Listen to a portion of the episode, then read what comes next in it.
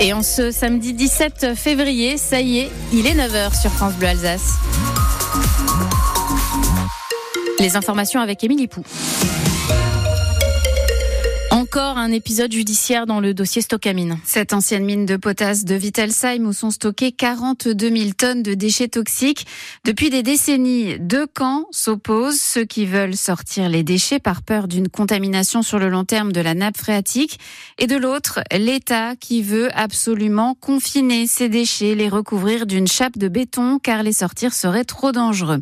Hier, c'est l'État qui a remporté une bataille dans cette guerre, une bataille importante puisque le Conseil d'État a cassé la dernière décision du tribunal administratif qui avait suspendu les travaux, Mochaya. Les juges du Conseil d'État vont même plus loin. Ils considèrent que la reprise de ces travaux doit se faire sans délai. Pour cela, ils se basent notamment sur un rapport du BRGM, le Bureau de recherche géologique et minière, qui estime qu'il n'est pas possible de déstocker les 42 000 tonnes de déchets dans des conditions de sécurité suffisantes. Les juges rappellent que les déchets les plus dangereux ont déjà été extraits.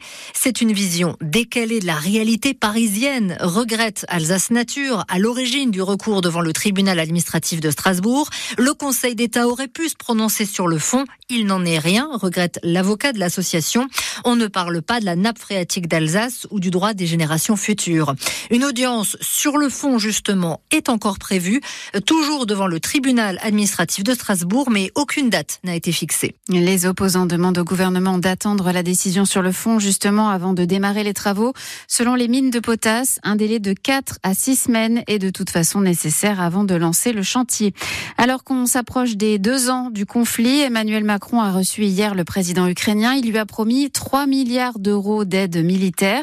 Le chef de l'État a appelé aussi à un sursaut collectif de l'Europe face au changement de posture de la Russie, la mort de l'opposant Alexis Navalny, l'invasion de l'Ukraine donc, mais aussi les cyberattaques contre la France destinées à créer, selon le président français, de la désinformation et donc de la déstabilisation. Les chiffres de la sécurité routière sont inquiétants. 45 piétons sont morts en France en janvier, 15 de plus qu'à la même période l'an dernier. Face à ce problème qui touche toutes les communes, la police, la police municipale de Strasbourg a voulu faire de la prévention hier. Elle s'est postée au niveau des grandes arcades, un croisement hyper fréquenté où se croisent vélos et piétons sur quelques mètres carrés et qui engendre souvent des crispations. Antoine Ballandra. Les Strasbourgeois le savent bien, à l'heure de pointe avancée rue des Grandes Arcades est un parcours du combattant entre la foule et les vélos qui surgissent d'un peu partout. Bonjour monsieur. Bonjour. Le téléphone euh, dans la main, circuler en vélo. Soyez prudent. Alors la police municipale a tenté hier d'intercepter les cyclistes au comportement dangereux et ils sont nombreux, à commencer par la vitesse. Quand il y a du monde dans une zone piétonne, c'est évident de rouler au pas ou de mettre pied à terre. Éric Tillier, brigadier chef principal à la police municipale de Strasbourg. Rouler doucement, à une vitesse qu'on pourrait dire, je sais pas moi, il n'y a pas de, base légale, mais ça, ça, me paraît logique à 10 km h à peu près. Rouler au pas. Autre problème récurrent, les cyclistes avec le casque sur les oreilles. Cette jeune fille vient de se faire menacer de 135 euros d'amende par la police. Bon, bah voilà, hein, je le sais, c'est la vie. C'est interdit, donc je vais arrêter de le faire. Mais pas forcément arrêter de zigzaguer entre les piétons. C'est l'enfer, euh, c'est l'enfer. Euh, pourtant, c'est des rues qui sont autorisées pour les vélos. Et les piétons pas de nous disputer de rouler, alors qu'en fait, on a le droit. Donc, ce serait pas mal d'avoir une signalétique pour permettre aux vélos d'avoir leur voie et aux piétons d'avoir leur voie, parce que franchement, j'en peux plus du slalom, quoi. C'est trop chiant. Des pistes cyclables sur ces rues très fréquentées ne sont pas au programme, répond la mairie, qui table plutôt sur la création du ring, ce boulevard périphérique pour vélos qui contournera le centre-ville. Et si un cycliste ne respecte pas les règles, s'il roule trop vite, s'il écoute de la musique ou le téléphone, l'amende peut aller jusqu'à 135 euros. Les randonneurs et autres amoureux de la nature vont manifester ce matin à 11h à Ringbach, près Masvaux. Ils ne digèrent pas la décision d'un groupement forestier. Il y a quelques semaines, il a décidé, comme la loi l'y autorise désormais, de fermer un sentier de randonnée sur sa parcelle pour protéger la faune et la flore.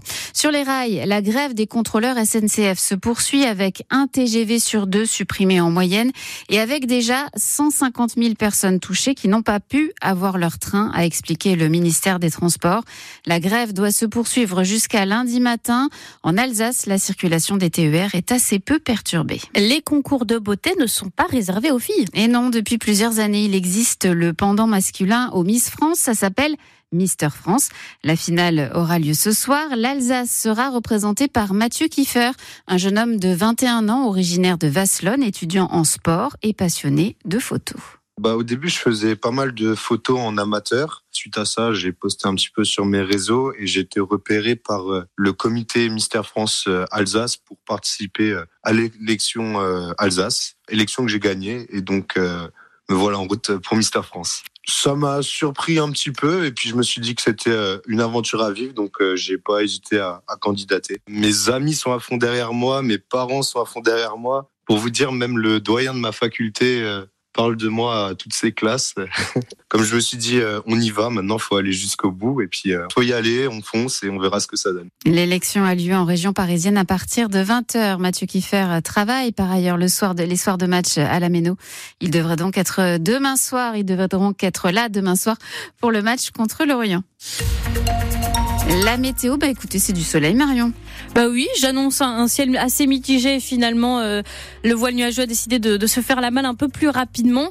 Euh, j'annonce quand même que sur la région de, de Mulhouse, du Sungo, du Jura alsacien, c'est quand même un petit peu plus gris. Quelques petites averses sous forme de